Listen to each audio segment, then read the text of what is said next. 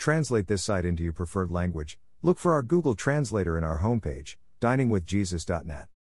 Traduce este sitio en tu idioma preferido, busca nuestro traductor de Google en nuestra página de inicio va, diningwithjesus.net. Pastor Chris White says to all of you, hello my friends. May the Lord bless you today. Hola mis amigos. Que el Señor los bendiga.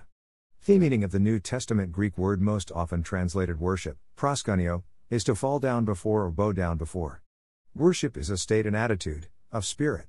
Since it's an internal, individual action, it should be done most of the time, or all the time, in our lives, regardless of place or situation. John 4:21. Therefore, Christians worship all the time, 7 days a week. When Christians formally gather together in worship, still the emphasis should be on individually worshiping the Lord. Even in a congregation, participants need to be aware that they are worshiping God fully on an individual basis. The nature of Christian worship is from the inside out and has two equally important parts.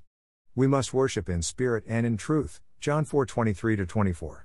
Worshipping in the spirit has nothing to do with our physical posture. It has to do with our innermost being and requires several things. First, we must be born again. Without the Holy Spirit residing within us, we cannot respond to God in worship because we do not know Him. No one knows the things of God except the Spirit of God, 1 Corinthians 2:11b. The Holy Spirit within us is the one who energizes worship because He is in essence glorifying Himself, and all true worship glorifies God. Second, worshiping in spirit requires a mind centered on God and renewed by truth. Paul exhorts us to present your bodies as a living sacrifice, holy and acceptable to God, which is your spiritual worship. Do not be conformed to this world, but be transformed by the renewal of your mind, Romans 12:1b, 2b. Only when our minds are changed from being centered on worldly things to being centered on God can we worship in spirit. Distractions of many kinds can flood our minds as we try to praise and glorify God, hindering our true worship. Third, we can only worship in spirit by having a pure heart, open and repentant. When King David's heart was filled with guilt over his sin with Bathsheba, 2 Samuel 11, he found it impossible to worship. He felt that God was far from him, and he groaned all day long, feeling God's hand heavy upon him. Psalm 32:3-4. But when he confessed, fellowship with God was restored and worship and praise poured forth from him. He understood that the sacrifices of God are a broken spirit, a broken and contrite heart, Psalm 51:17. Praise and worship toward God cannot come from hearts filled with unconfessed sin. The second part of true worship is worship in truth.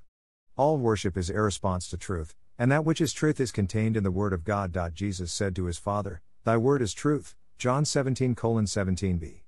Psalm 119 says, Thy law is truth, v. 142b, and Thy word is true, v. 160a.